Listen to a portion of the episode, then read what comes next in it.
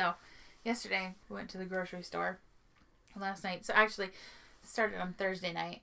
We had to go get a couple things, and Danny was like, Should we just go to the grocery store tonight? And I was like, No, it's already whatever time. Mm-hmm. I was like, Let's just go home. We can go to the grocery store tomorrow. So, we get to this grocery store last night and walked in, and I was like, What is going on here? There's nothing that, like, Mhm. Everything was gone. Luckily, we got most of the things that we normally get, Yeah. except there's no bananas. Fucking none in the whole store. And I was like, what is going on here? And we're talking to the produce guy, and he's like, yeah, Portland is out of bananas. he's like, nowhere has any banana. I didn't. I went grocery shopping and there was none at Fred Meyer. Really? Yeah. I can't. I There's n- Sage got some earlier in the day though, so we're the That's one of the few people in Portland. That's nice. Yeah, no, I was like, I was like, these people, what are they doing? Like, oh my gosh, there's an impending two day snowstorm. We have to get all the bananas. I'm really gonna need some potassium. I was gonna say Portland, Portlanders love potassium. Love potassium. It what it's what drives them. Oh gosh, what was that song called? Yes. We, have, no bananas. we have no bananas today. Oh shit. Hello. Hello. Hello. How are you? Um, They can't respond. welcome to That Broad's Got Moxie. Ooh ooh ooh. Episode Ooh. two. Two dose. I'm Kiana. I'm Cassie, and you know, here's Danny. Danny's in the room. Danny's in the room. She's doing her thing. Yeah. How are you? How was your day? It's snowing outside. Yeah. It is. I took the bus here. Took the bus. Because- Have bus pass. We'll travel. Yeah. I cannot drive in snow. I'm true Portlander down to my heart. It's a true story. They're terrible. I'm not. I'm great at it. You know, South Dakota. This this is what we do. We driving it six six months out of the year. That sounds like um hell. It's it's not great. It's not great. Doesn't sound like heaven. No, no, it's a pretty bad time. That's why I moved here. God damn it, it showed up here too. Um, Damn that climate change. damn that climate change. but it's cold outside. What do you mean there's global warming? Anyway. No laughs on that one, guys. None. It was too real. It was too sorry. Sorry. Got got too real for everybody. Uh okay. I'm going first, right? Yes. Okay. Yes. We're All right. switching off. Ooh. Who is it? Who is it? Who is it? Okay. The broad with Moxie that I'm talking about today is Zaha Hadid. Do you know who Zaha Hadid is? No. The the name sounds familiar, but now that I'm okay. I'm garbage trash. You said Hadid. and I was like I was like, oh yeah. Bella Hadid and No. the with the other one. What's her sister's name? Gigi? Yeah. I was thinking No. Gabby. No. Gabby. Yeah. I, Hadid? that's no, because I was Oh. wrong. I knew Oh. it. But you said Hadid Very and I was like, oh, that sounds real familiar. Yes. Sounds familiar. No relation. Thank goodness. Uh, anyway, okay. So Zaha Hadid is she's an architect, and I was trying to think of like a a title. She's the first woman, and one of the youngest people to ever win what is called the Pritzker Prize, which is like it's essentially like the Nobel Prize, Yeah. but for architects. So she's incredible. She's the one. She's the one. so I got all this information from a couple different websites, like from Zaha-Hadid.com, which is her like um her com- her company's uh, website, and uh, thefamouspeople.com, and then um, I watched a documentary called Zaha Hadid, and it's by Corrine Roy, which is funny because it was in French, and I was like, oh, I'll just listen to this while I'm at work, Oh. and then I was like, nope, can't do that because I can't understand any of it. yeah. You're learning. I'm I'm learning, but I still get and and have and it. They're all the same sound, so I can never tell what I'm saying. So anyway, Zaha Hadid. She was born on October 31st, 1950. She's a Halloween baby. Um, she's also a Scorpio, so Yikes. whoop, whoop. You Watch yourself. You're in a room I'm, with two so- of I'm sorry. Um, she was born in Baghdad, Iraq. So her father, Muhammad, was an industrialist slash economist and a politician. Uh, he was a co-founder of the Democratic Party in Iraq. And um, her mother, and I'm probably gonna say this name wrong. I did look it up phonetically. Um, is Wajiha al Sabunji. I think that's right. That's what it said on Sounded Google. right. Thank you. She was an artist. Zaha came from a very well educated, liberal oriented, like toward Western multiculturalism mm-hmm. type family. She's from a, a Sunni Muslim family. Yeah, so just very, very progressive. Very like, you know, forward thinking, wanting to like have a little bit of everything and be very global and experience a lot of things. Yeah. And she, Zaha learned to draw from her mother. During her early childhood, she attended a progressive Catholic school, which included Muslim and Jewish students, and had eccentric nuns that that Zaha um, enjoyed being in class with. So all of these, all these Catholic girls are going to that was my stomach. um, Sorry. we just had a rumbling that happened in here. We just ate burritos, and Kiana is making. My stomach was sounds. digesting. We're digesting. Where was I? the nuns. Eccentric the nuns. nuns. Eccentric. Ex- Eccentric. We're gonna get it this time. Eccentric nuns were great. So the Catholic girls would all go to chapel. The Jewish and the Muslim girls were like, "We get extra recess." Loved it. Good time at Catholic school. Progressive Catholic school. progressive uh, at 11 11 years old she was 11 nobody gets that but these two will get it and it's funny tell you all about it later at 11 she already knew she wanted to be an architect Damn. she's like i was just like in outer space and knew i was going to be a professional and she went to these like sumerian ruins on a on a holiday with her family once Mhm. and saw the landscape and these ruins and she's like this is incredible i want to create I shall build. i shall build on this spot She knew. She knew. She knew. After high school, she studied mathematics at the American University in Beirut, Lebanon. And in 1972, she moved to London to attend the Architectural Association. So while she was studying mathematics, she's like, I know I need to know this stuff, but I'm really good at thinking about buildings. So she went to this architectural school to really hone in that focus. I'm really good I'm at really- thinking about buildings.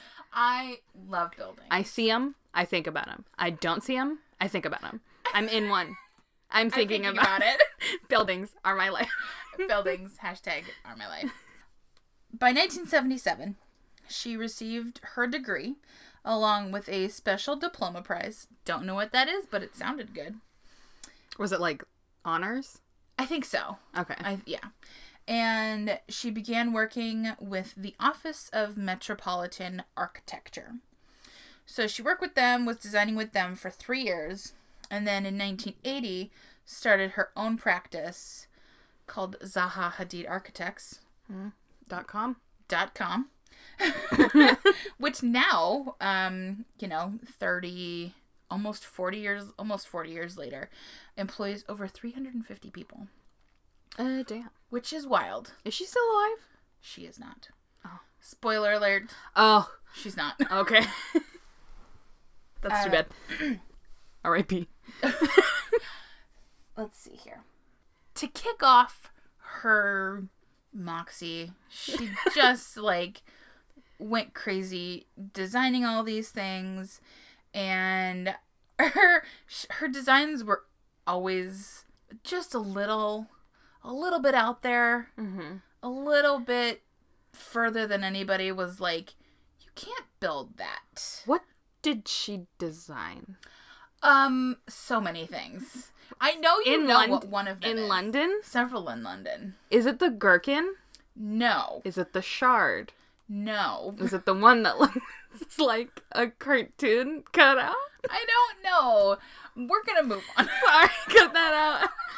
I was like, name other buildings. Uh, you don't know any. Clearly.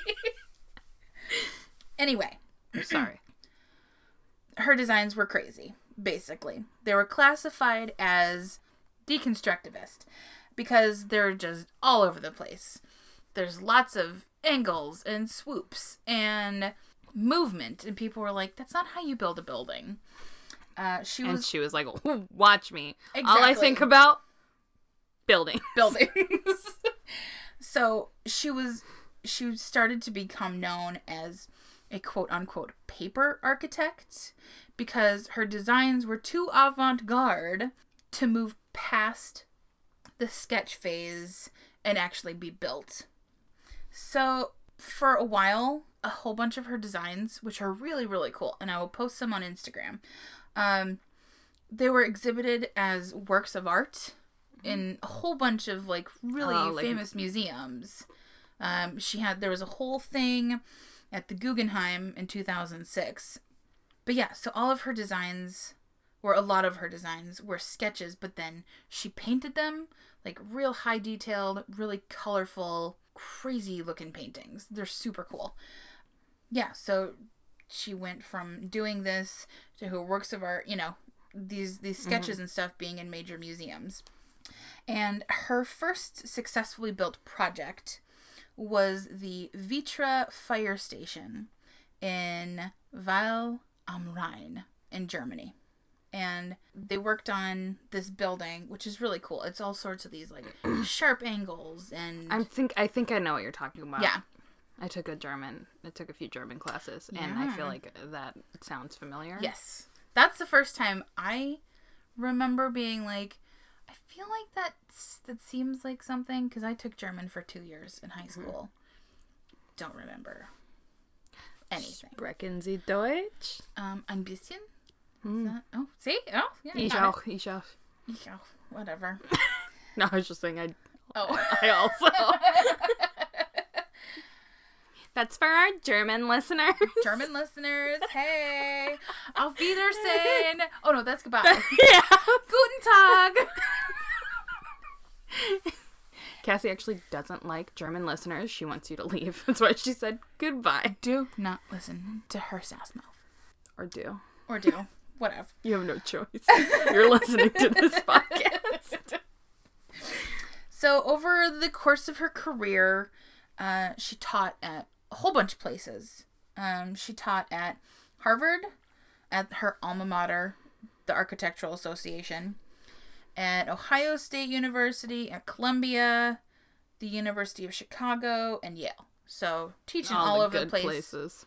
all the good places that apparently have really good architecture schools. Didn't know that. Let's see. In 1998, her design was chosen for the Rosenthal Center for Contemporary Art, which is in Cincinnati. I do know that one. Do you? Visually. Oh, visually. I've never been to Cincinnati. Gotcha. I was like, how Cincy? Is it interesting? Never been. I don't know. It was the um it's the first American museum built by a woman or designed by a woman. Right? I was Damn. like Really? We made it that far into the 20th century? I mean, Look. yeah. Look, I guys. mean, come on. We, We just elected We- our first Native American women into oh, Congress. heavens. Uh, because of that, so it was it was from 1998 until 2003.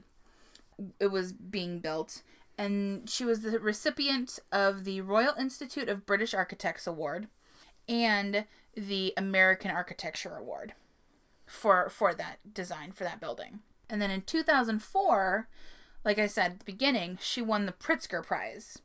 So it's this crazy, crazy high honor. And the guy who, I think his name is Thomas Pritzker, he was the final vote on who was getting this.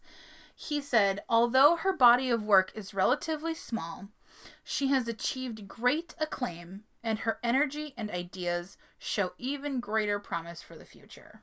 Which could not have possibly been more true. She is absolutely incredible. So basically, as technology changed and we got more use from computers and programs and stuff, she could take these super intricate designs and actually turn them into something. She has done a ton of projects. Some of her major projects are the Sheikh Zayed Bridge that uh, goes from Abu Dhabi. Abu Dhabi. Abu Dhabi. Abu Yabba dabba.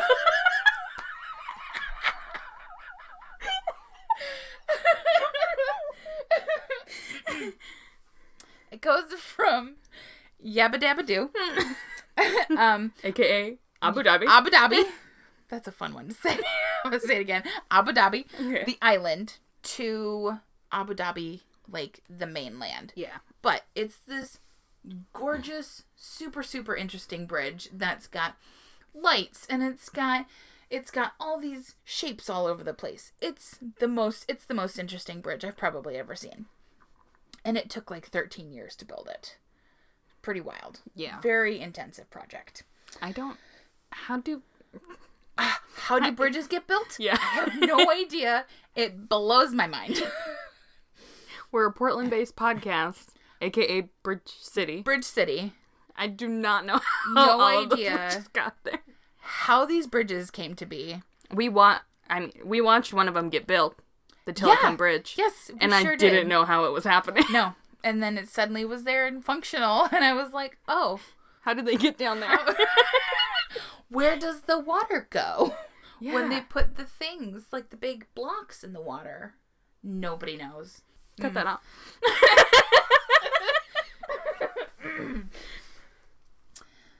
National Museum of Arts of the 21st Century in Rome.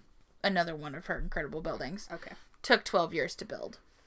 Gons. Gaon. I even wrote down. This is the Chinese one that I wrote down the pronunciation of, and uh, hold. Give me a second. Gonzao. Sounds like Gonzo. uh, Ganzhou. Gon, that's how you say it. Ganzhou Opera House in Beijing. Or no, excuse me, in Ganzhou.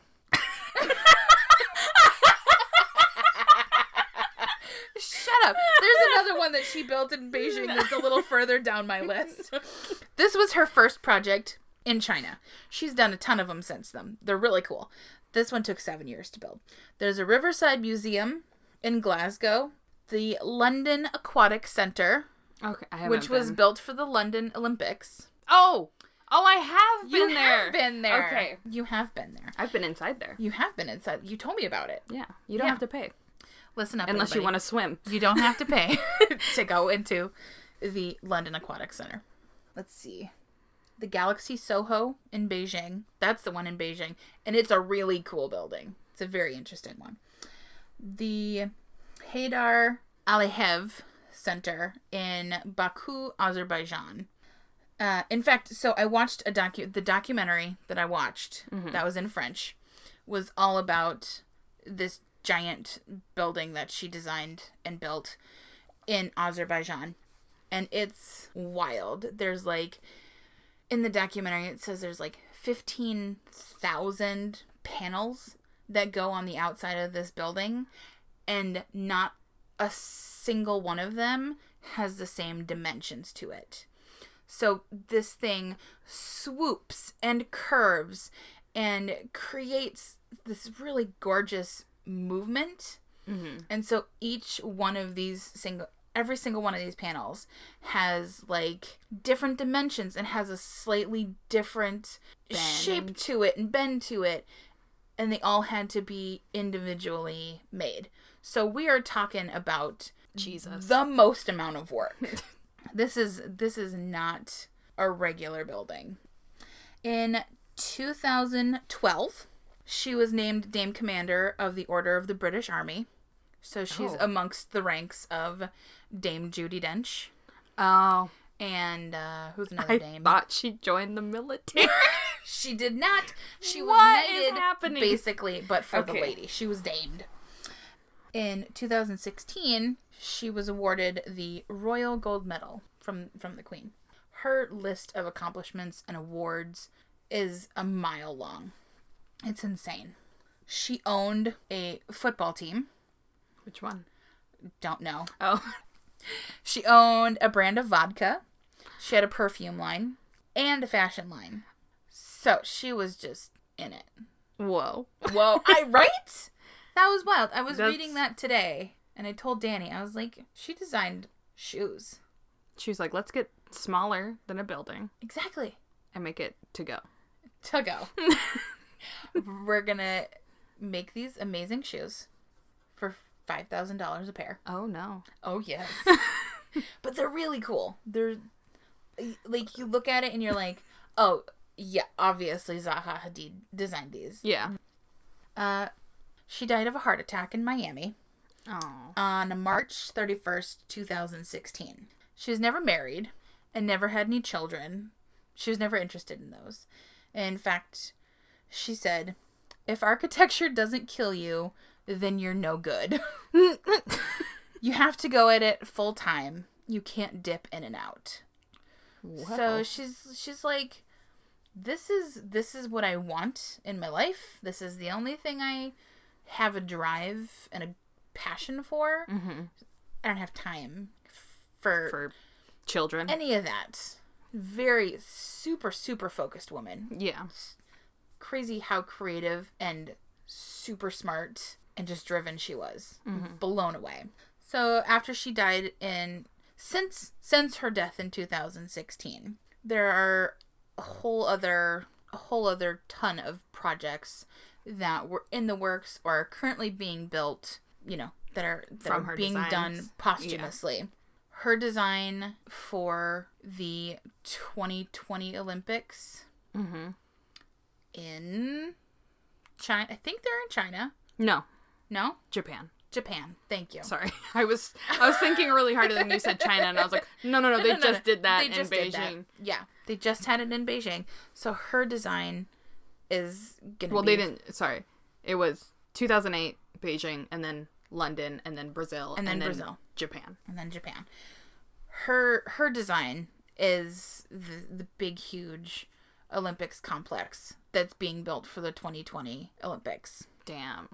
And I just read um, about there was she never built anything other than like public spaces, you know, big huge buildings and like the aquatic center and stadiums and things that are out there for people to enjoy and go to. Yeah.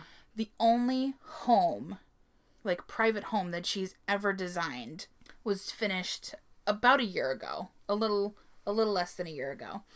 Uh, it's a big house that's built right outside of Moscow in this forest. And she built it for this man she called the Russian James Bond.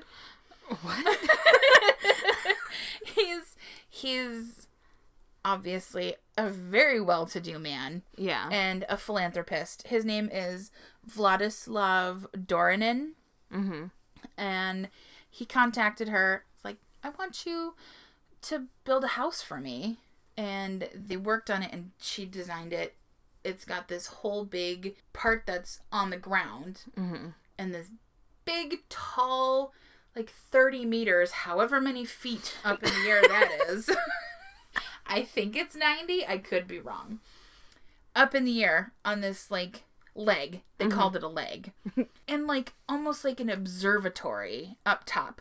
This man wanted to get up in the morning and just see blue sky all around him. So his house is up on this leg above the tree line. He, if an earthquake happens, I don't know. Look, I'm not a scientist. Um, I I found two quotes that I liked a whole lot. She said, "There are 360 degrees, so why stick to one?" And I liked that a lot because Ooh. everything she did was all about movement and thinking outside the box and making things dynamic. dynamic. Yes. Oh, good word. Perfect. And then another one said, Would they call me a diva if I were a guy? of course not. Of course not. Duh. However, she spent obviously her whole life as an architect, as a woman in a field where there are very few, if any, well known yeah. so she's constantly like i'm not a woman architect i'm just an architect who happens to be a woman Bless. please just treat me like everyone else Yeah. i'm always going to be an outsider but i kind of like being on the edge so just deal with it i loved it uh, also i just read some read some real interesting news about glasgow the riverside museum in glasgow Oh, okay. I was like, oh, this just yes, no, no, no. So there's a Riverside Museum in Glasgow. They're gonna sell it, and they're going to lease it back. Oh. So let me read this article to you, so that everybody's on the same page. All right, I found it, guys. Okay. I found it. I found it. Don't worry. Okay, I found this article at artnetnews.com. Glasgow Council is selling off major venues, including its Zaha Hadid designed Riverside Museum, and leasing them back in order to finance 548 million pounds, or 709 million dollars, in claims for equal pay for thousands of women going back decades. Other buildings being mortgaged, including Glasgow Museum's open store and a Norman Foster designed hall.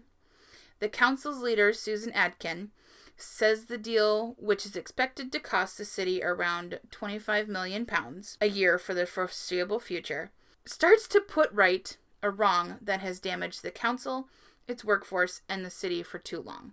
Claims will begin to be settled this summer. So they're selling these buildings, they're gonna lease them so they can back pay all of these women who have not had equal pay for decades. about time. About time. That is incredible. That's the news on the art beat. so good though. Like what a good so good. Right? city, and Way it's- to go, Glasgow. Can we just get a get a, a round of applause for Glasgow? They are killing it. They are trying to make up for the time that these women have just been underpaid and underappreciated. There you have it. And that, my friends, is Zaha Hadid. Damn. Damn, that broad's got moxie. I want to see some of her like yes, I will post some of her famous things on the Instagram because they are just they're Our so Instagram. interesting. Yes, on Our Instagram are uh, at that broad's got moxie. That's right. That's also our Twitter and our Facebook. just just just so you know, you can fo- give us a follow. See all of our cool pictures. Interested? Okay, Kiana, Brilliant. tell me who you're talking about. What's what's the deal? Who is this broad with Moxie? So we are traveling down to Argentina. Ooh. Did that did that give it away? No, I have no idea. okay. You've definitely heard of her. Um, but first, let me say my sources. So I watched two mini bios, um, bio bio documentaries on YouTube, and it was the spiritual leader of Argentina, Eva Perón. Yay! made by amazing people, and former First Lady of Argentina, made by bio- biography. And I also read a Mental Floss article, and did I got most of this from the Evita Peron Historical Research Foundation. Oh, I love it. Okay. Oh, I'm so excited. Eva Peron. Don't cry for me, Argentina. that came out the year I was born. Did it really? Yeah. Oh boy. if I'm not mistaken, ni- 1996. When she was whitewashed by Madonna. About that. Oh, well, moving on. Moving on. Okay, so she was born May 7th, 1919. Mm-hmm. Don't know what sign that is. Taurus. She was a Taurus. She was born to Juana Ebag. Oh, man. So I Sound it fucked out. up. Oh, oh. Because Just in, started. in parentheses, mm-hmm. I have fine pronunciation. Guys, we're gonna do our best. Ava Perón was born May 7th, 1919, to Juana Ibarguren. oh my god. Um, and Juan Duarte. Uh, she is a tourist. She was the youngest of four siblings, and although her father was wealthy, her family didn't receive the benefits of it because it was his illegitimate family. So he had a wife and kids Oh. in another city, and then he was wealthy, and it was. I read this. It was normal for wealthy men to have two families, but the second family was not afforded the same rights that the first family was. Wow. Okay. Yeah. All right. Um, but he officially left. She was the youngest. He officially left them when Ava was one year old. He was like, "I'm gonna go back to my my first family, My OG fam. the real ones." um, and then and then he died later when she was six. Because her father didn't give them any support, her mother was the um, breadwinner, and she worked very hard and did a lot of sewing for her neighbors and other people in the neighborhood. But even then, Ava and her family still grew up in poverty. Sh- Ava herself enjoyed um, school pl- uh, performing in school plays and reciting poetry, and knew that this is what she wanted to do. So by the age of fifteen, she moved from her small town and went to Buenos Aires to become a star. to become a star. She wanted to be a star. Um, so when she got there, she joined the Argentine Com- Comedy Company in 1935, Yeah. which I didn't know she did comedy. I didn't know either. but and she stayed with the comedy company until 1936 and then between the and then the year after she joined another few theater companies but only got small roles and really didn't break into the scene until i guess not too long later but 1938 okay. but she was still like going between radio and theater and movies and she was just She's bopping all She over was- the place, just trying to stay busy and taking what she could. yep Yeah. bippity boppity boopity Bippity boppity boopity.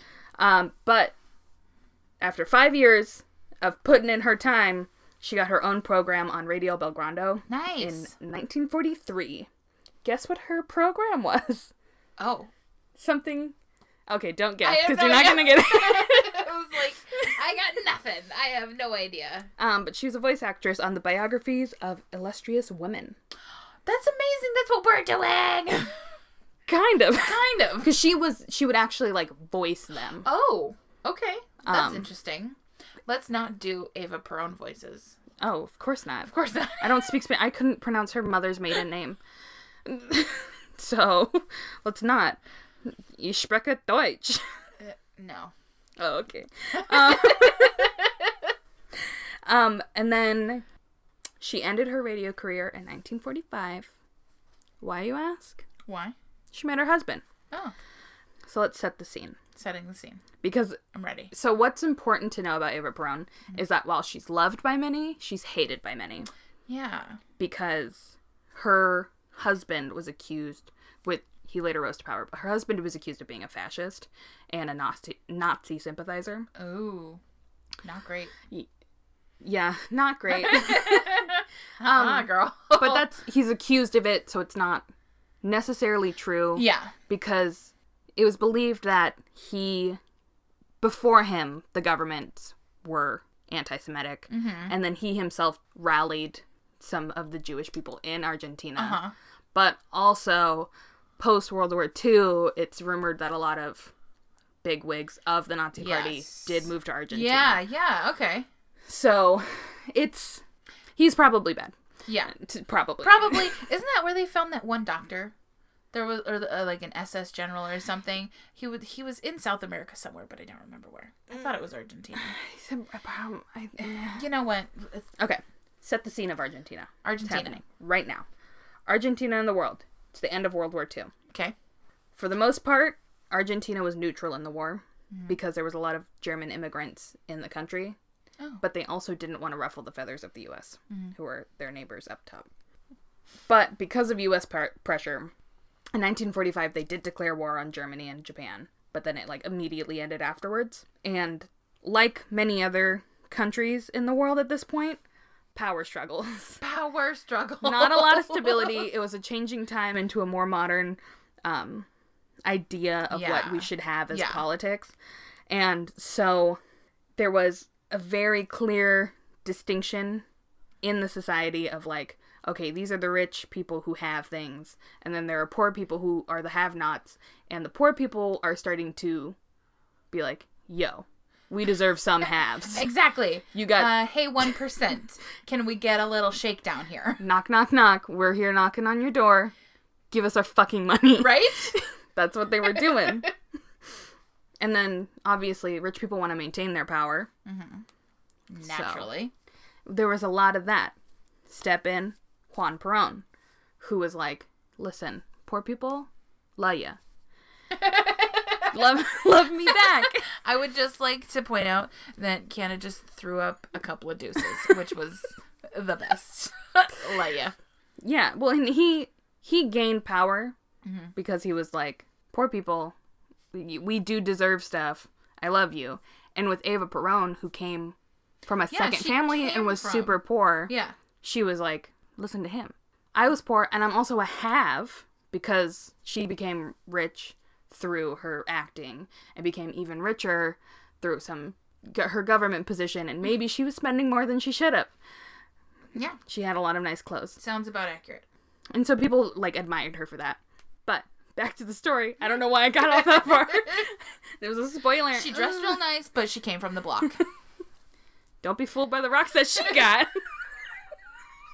she's still she's still Ava from the block. Yeah.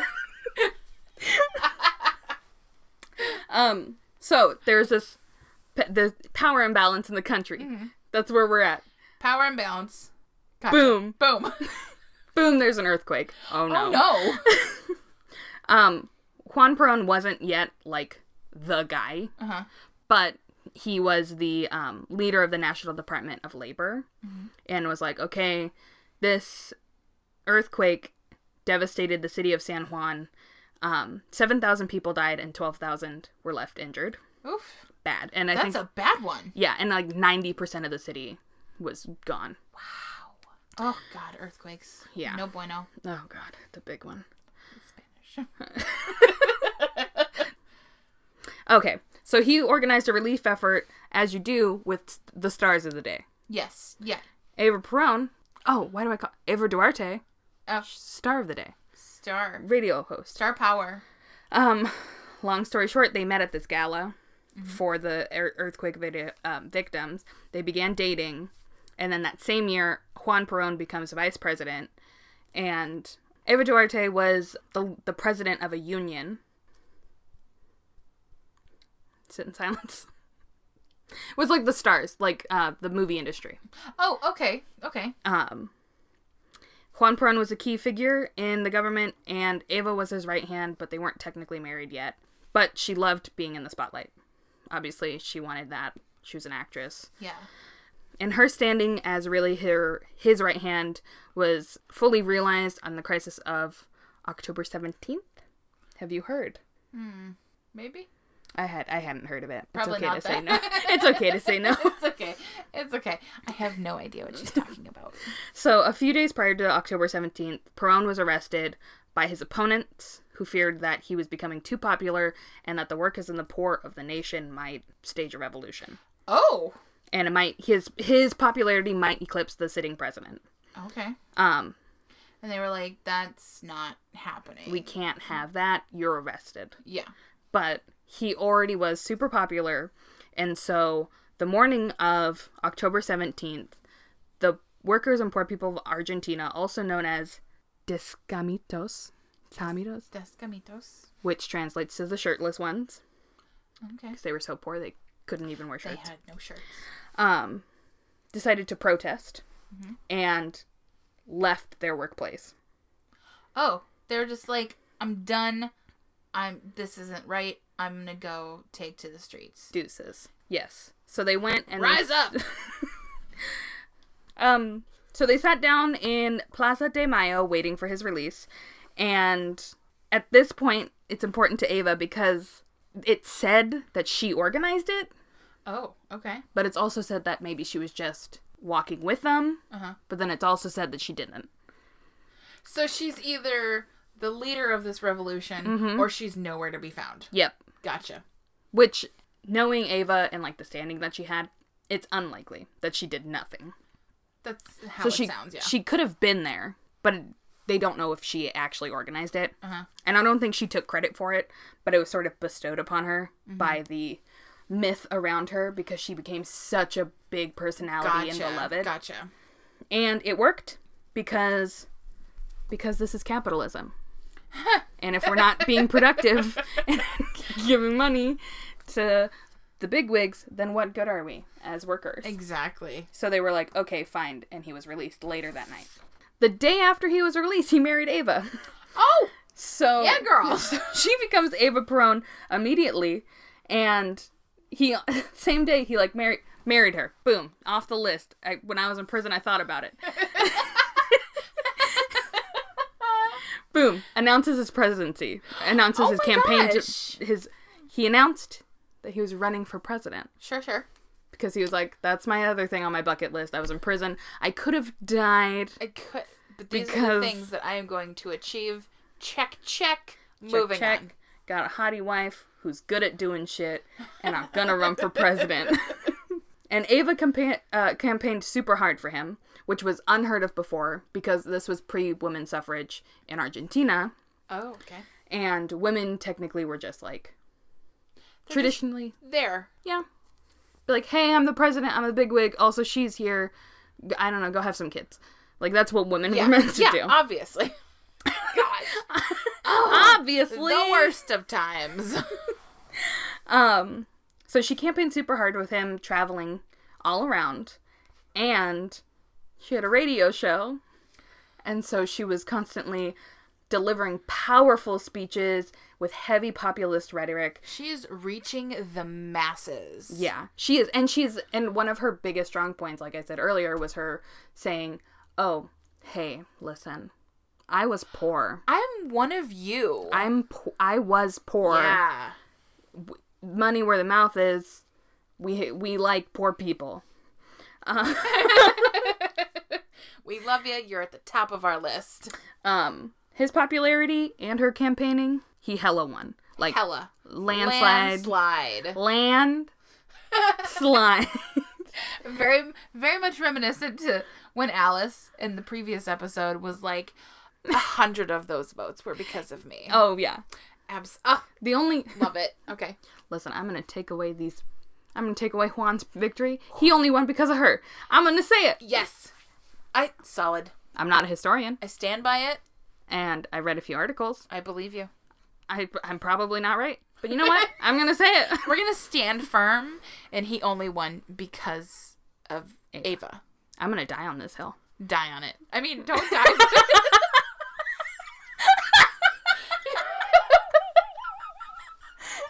Hold firm in that stance. We, we're behind you 100%. So after it was announced, she was like, "Okay, I did all this work for you. What's my job now?" Which is super unheard of because again, be my trophy wife, no speaky. Yeah. But No speaky. no tucky tucky.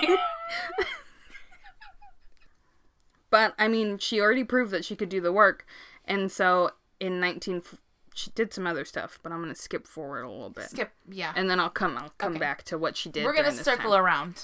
So, 1947, shortly after becoming the first lady, she went on the infamous Rainbow Tour, I like the sound of a rainbow tour. which when when I googled Rainbow Tour, Oh man, I bet you got some good hits. well, Kesha's current tour. Are you telling me that Ava Perón is actually reincarnated in Kesha? yeah, I guess I guess that's what I'm saying. Oh, but But plot thickens. I like looked up and I was like, okay, historical thing, Ava Perón, Europe. Buy tickets now to Kesha's Rainbow Tour. I had to like, okay, back to the search bar, Ava Perón. it was a real tough time, and also I thought about going to Kesha's concert. If you go to Kesha's, go see Kesha. I'll go with you. Oh, I love Kesha. I don't think she's coming to Portland. That's the saddest thing. we love Kesha. We stand with Kesha. We stand behind Kesha. yeah, Yeah. I love Kesha. Mm-hmm. Anyway, carry on. Anyways, this visit, the Rainbow Tour, was prompted after the leader of Spain, Francisco Franco, invited Juan to visit.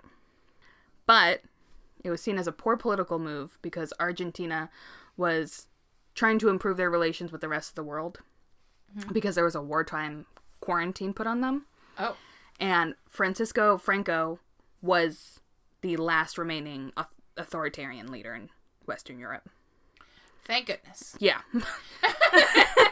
yeah. Yeah. Um, but did you hear that? That little jingle. Yeah, do you guys have a home phone? No, Okay. we don't. Could be the neighbors. We can hear all sorts of things from their house. So he was the last remaining Western European authori- or authoritarian leader. So it was a bad look. Yeah, Bad luck. not good. Instead of sending Juan, though, they sent Eva. Mhm. Eva. Ava. Ava. Mm-hmm. And instead of just visiting Spain, she visited several other countries. So it wasn't like we're going to Spain because they want to be our allies and they're looking for a, a person to love Gotcha. in the international community. I didn't want to say ally again. you know, Um, everybody's just looking for a friend, yeah, including countries. including countries. They- it's the buddy system, guys. We all need a little someone there. Yeah. England's going through some stuff right now. They sure are. Um so she went to a bunch of countries and this was the Goodwill tour. Her first stop was Spain. They invited her there first. She went there. They loved her there and she was literally handing out $100 um what's the name of the money? $100 peseta notes to children in the streets because they were they were like poor kids running around and she was like Yeah. $100. $100. And then she was given the Order of Isabella the Catholic Award, which is the highest award somebody can get in Spain. oh, She was like, brilliant. This is starting off great. Next stop, Italy. She met Pope Pius the Seventh and was allowed time to meet with him that is usually allotted to queens. oh, Yes. well. But was she was not given a papal decoration, but she was given a rosary. Oh, I don't know what a papal decoration is. Neither do I. i I'm know not what Catholic. a rosary is. We'll have to consult that. I also don't know if it's papal. I think it's papal. You're a Catholic. what are your thoughts? Danny grew up Catholic. It It's is papal. papal. All right. We're gonna look at what kind What of decorations they usually get, though. It has to be just like an award. I'm sure it's probably just some a pretty thing. Yeah. But she was given a rosary, which was also a pretty thing. That's very impressive to get to get that from the Pope. Yeah. Yeah. And she's That yeah, so Italy, okay. maybe not as great as Spain, pretty good. Though. but it went pretty well. Okay, third stop, France. She visited a bunch of famous places, including the Palace of Versailles, and while she was there, she met Charles de Gaulle, and also did a lot of shopping. Lots of shopping. Lots Who of doesn't shopping. do a lot of shopping in Italy? I'm just saying. She's in France. That's what I meant. she was in Italy, she, saw the Pope, went to France, got the clothes. I, she did a lot of shopping in both places, and she was like, "Okay, this is fun." Um, oh no, actually, it went really well, and she got to talk after talking. She was like, "Okay, Argentina will send you two um, shipments of wheat Oh. because I think they were going through some stuff because of and World War II. Who wasn't going through some stuff? Who wasn't? And then she was supposed to go to England, Okay. but the royal family said that they wouldn't meet with her because the question of whether or not they were populist and Gotcha. was so they were like, you know what, we're just not going to do it. And she felt snubbed mm-hmm. by this, and so she was like, yeah. okay, cancel the trip, but she didn't say it was because she felt snubbed. She was like, I'm exhausted, but like exhausted of your shit. I have had it up to here with you, England. It's been enough. and so that wasn't great. not, not Trip's becoming less good. Mm-hmm. And then her final stop was in Switzerland. okay. And this was the worst part of her trip. Oh no. While she was there, people threw stones at her car.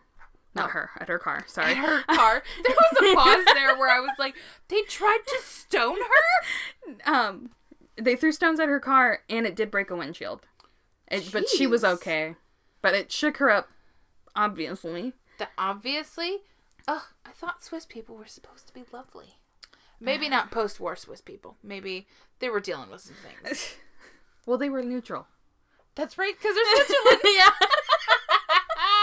but I'm sure they were probably going. I, I okay. I'm an international studies graduate now, Graduate. and I know nothing about Switzerland. and it's because every time I was like, okay, we're gonna talk about this point in history. Uh, yeah, Switzerland just is neutral. They have a whole history that I don't know. Um, she also met with the foreign minister while she was there, and pe- here people threw tomatoes at her, which which like okay, thank you for substituting the sun Sure. but um they didn't hit her they hit the foreign minister actually but it splattered onto her dress and she was like listen this has been fun I'm i'm going home done. yeah I am so over having shit thrown at me. yeah Oof. Okay. so she went back to argentina when she when she got back she took a lot of notes while she was in europe mm-hmm. and subdued her style more and this is when her hair the like bun in the back Yes. Okay. became her iconic style because she was like, okay, if I want to be taken seriously, I have to look serious. And she started wearing very fashionable, like, skirt suit things. Interesting. Okay. Sidebar nation here. Peaches. Your friend Peaches. My friend Peaches. Not the, not the produce. Not, the produce. My bestie Peaches, his name is John, does makeup and wigs for theater. And they did Evita not that long ago. Okay. And I thought it was really interesting just looking at pictures from the show. I've never seen it, but her having this kind of like gorgeous, big, kind of just Yeah. like really gorgeous hair. And then at this, at, there's a very big change in her. And mm-hmm. I never knew why or what that was for. But she goes from having a very distinct look to going the opposite of that and also having a very distinct look and being like, what happened there? Why did this happen? So that's really interesting. I had no idea. So it was actually very deliberate. Oh. She knew how to market herself because she went from acting into Oh, politics. Yeah. And so the her look kind of before was her as Ava Duarte. Yeah. and then when she got into that more conservative style Mm-hmm. and at that point she also started encouraging people to call her avita and Okay. she was avita perone at that point Okay. I had no idea. This is i fascinating. didn't i didn't know that either because i was like her she was born with the name ava why is everybody calling Yeah. her avita Yeah. but it was it's actually a um it's a term of endearment Oh, it's like okay. it's like what you would call some a younger person Okay. Um, but she wanted to be adored as the first lady. So Mm-hmm. she's like, call me Avita and also take me seriously now because I'm more conservative. gotcha. Fascinating. I never knew that. It's really I I love it when women in politics all of a sudden are like, okay, you want me to be a certain way, I'm gonna do it. I'm gonna do it, and you're gonna take me seriously, Yeah. and you're gonna treat me the way that I should be treated. Yeah. And like they shouldn't have to do that. But I love a bitch that wants to get something done. Exactly. And who was like, I will sacrifice my gorgeous flamboyant ensembles and Mm-hmm. hair to make a point. Yep. Yes. Yeah. Queen. Um, okay. So, she's now Avita. She, not in chronological order, she also unofficially took over the Ministries of Health and Labor, where she met, um, she spent a hu- huge amount of time meeting with poor Argentinians, visiting hospitals and orphanages, and um, at this time she also founded the Female per- per- Peronist Party. the Female Peronist Party, which is a branch of her husband's. It's the Peronist Party is a movement in itself. Okay. Um, and it's And this is just getting the ladies involved. this is just getting the ladies involved because she before she left for the Rainbow Tour, she was like, "Women's suffrage, we have to get the right to vote." And I think by the time she came back, they did. Absolutely. And this is why she formed the Female Peronist, uh, Peronist Party. Perfect. Okay. And actually, the president, the Question president mark. of Argentina now, or prime minister, or I think it's still president, the president of Argentina is a, a female Peronist Party. Right now? Yeah, Oh. Well. yeah. And I'll people. People call her the new Ava Peron, and she's like, please don't. Please don't. She's like, don't do that No, no, because no. because she holds Ava Peron t- to such a high standard Uh-huh, uh-huh. that she's like, listen, don't call me that because nobody will be her. Exactly.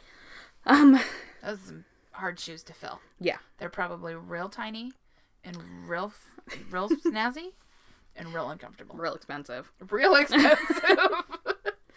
Um, so she was getting she was getting so much stuff done that in 1954 she didn't want to be first lady anymore mm-hmm. and was like, "Okay, husband, m- make me your vice president. When you run again, I'm running as your vice president."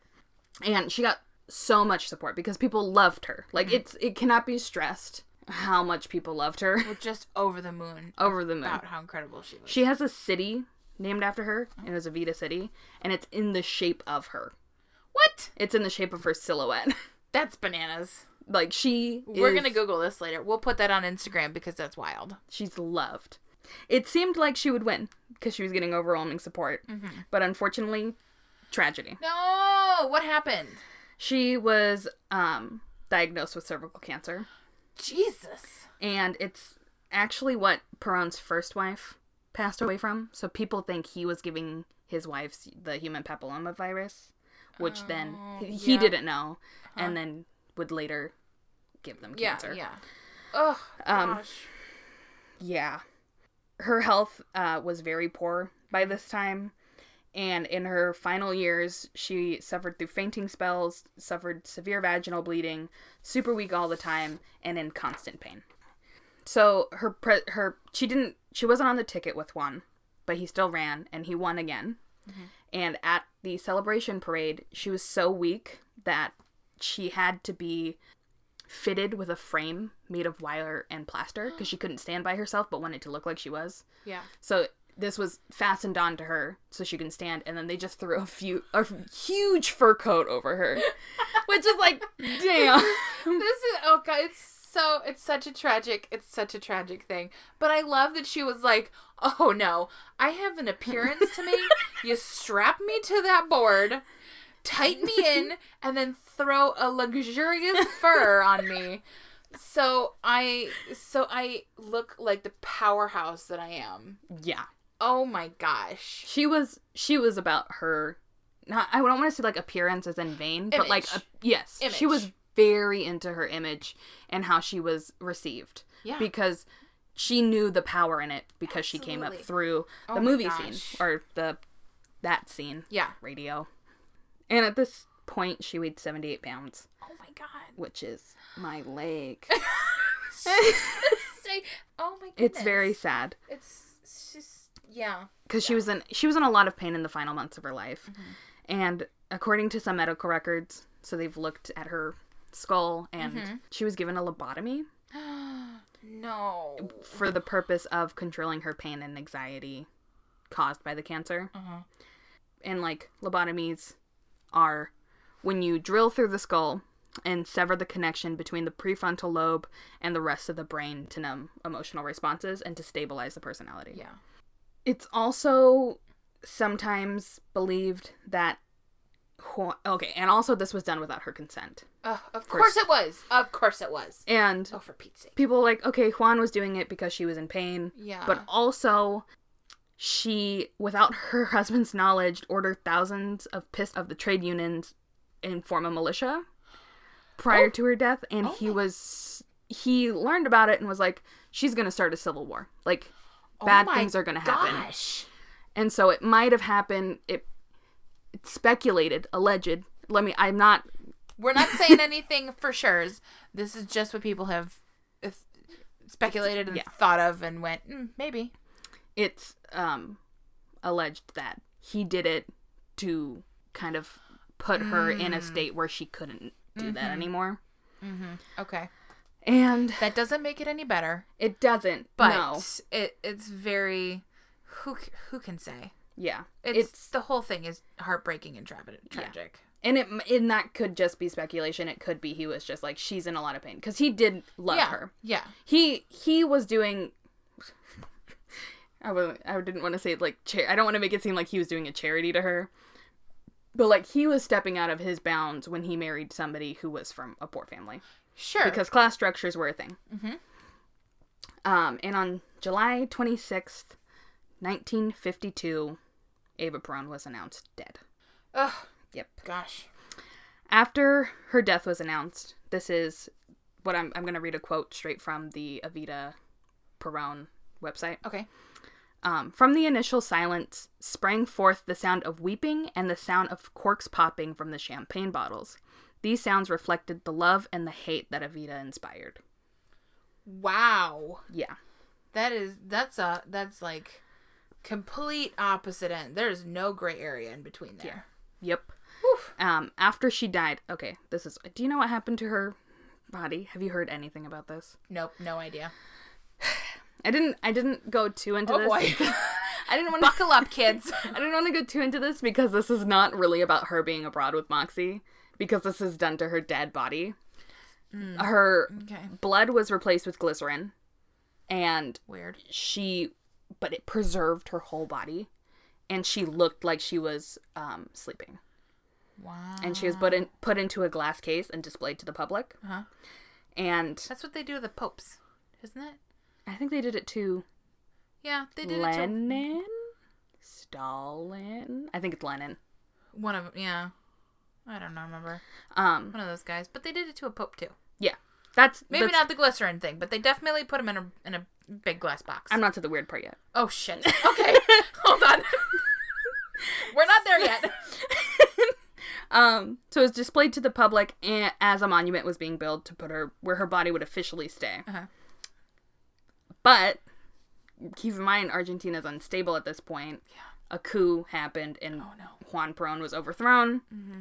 And her body was missing for 16 years because the opponents knew how much um, she was valued. You guys can't see my face right now, but I Her jaws dropped. I am shocked. They went to the point of um, making wax figures of her body and like sent them all around to try and Oh no! throw people off her scent. Oh my gosh! Um, but it turns out that it was in Milan for a few years and was meant to be buried under a fake name, but that didn't happen. Uh huh. Juan Perón came back into power and was he was given the body back. No, he wasn't in power yet. But he was given the body in Madrid with his new wife. Oh, they were like, "Hey, fancy seeing you here. We got something for you to Yeah, take home." they're like here's Oh my god! But they were they were looking for her. They were looking for her and they were thankful to get her back. Yeah. Um, the body was slightly damaged. So he and his third wife, Isabel, who also loved Eva Perón, brushed her hair, cleaned her body, and put it on their put it on display in their dining room. Which gross. Be like, "Hey, welcome. Have a seat at the table. Everybody, say hello to Eva." oh, oh, heavens to Betsy! All the feelings are happening right now. yeah. Um, and it was like that for about five years before she was buried in her maiden family's tomb in a secure, tamper-proof spot, Oh, thank goodness. and she's still there today. Oh, wow, Yeah. guys, that was a roller coaster. yeah, it's wild. All over the world, in life and in death. Yes, and still to this day, you already said Evita the musical is still it's musical, right? Yes. It's a show. Yeah. Yeah, Evita the musical is still happening. There's um an Evita museum which I really want to go to, and it's all of her dresses and stuff, Oh my and you can walk through and learn about her. And I think Oh, if anybody has been there or if anybody knows anything about it, Oh, yeah. email us and let us know for sure. Yeah. I'm sorry. Anyway, carry on, please. Um, I was reminded of her because RuPaul's Drag Race All Star season two, they do uh Ladies of Herstory like musical number oh, where they each dress up as a musical number and sure. and Roxxxy Andrews was Eva Peron. Ooh, I'm gonna, guys, Google it. I'm gonna have Yeah. to Google it. Do it. That's catchy. so exciting. Is that why you were asking me if I? Yeah. So again, Kiana and I work together, and we see each other every afternoon and go, "Hi, I can't tell you anything right now." but she did ask me the other day, and I was like, "No, why?" No, no, no, it doesn't matter. And I was like, "Okay." My boyfriend Zeth has been so annoyed with me because I've just been going, I'm Eva Peron, darling, don't you cry. I'm an actress, model, diva, and Ugh. first lady. Bless him for putting up with your nonsense. it's, e- it's usually it's either that or it's the um, finale from the Lizzie McGuire movie. Oh no! Oh boy. He hates me, but he also eats raw potatoes like apples. So we all have our flaws. We all have our flaws. Like I say so all the time, and Danny gives me this look of just daggers, just daggers to my face. So, again, but uh, what are you gonna do? But that was that, was, Eva Peron. Eva Perón, Evita. Evita. Evita. Eva Peron, her birth name. Eva Duarte, her birth name. Died Evita Peron. That's incredible. That's such a good story. Yay! Oh my gosh, that was episode number Dose. two. We're done. Oh my done. gosh, wild. Yes. This gets crazier every time. We're still working out the kinks, but that was good. I'm so Yeah. happy with that. Yeah. Yay! I'm glad I did that. okay, guys. Well, you know the drill. Follow us on Facebook, Instagram, and Twitter at That Broad's Got Moxie. Please rate, review, and subscribe wherever possible. wherever possible. And you can email us at thatbroadsgotmoxie at gmail.com. Send us your stories about Moxie ladies and corrections or suggestions or tell us tell us about you and what you want to hear and what you want to learn about. So, that's it. That's a wrap, guys. Yeah. Yeah. Yeah. Stay Moxie. Stay Moxie. Bye. Bye.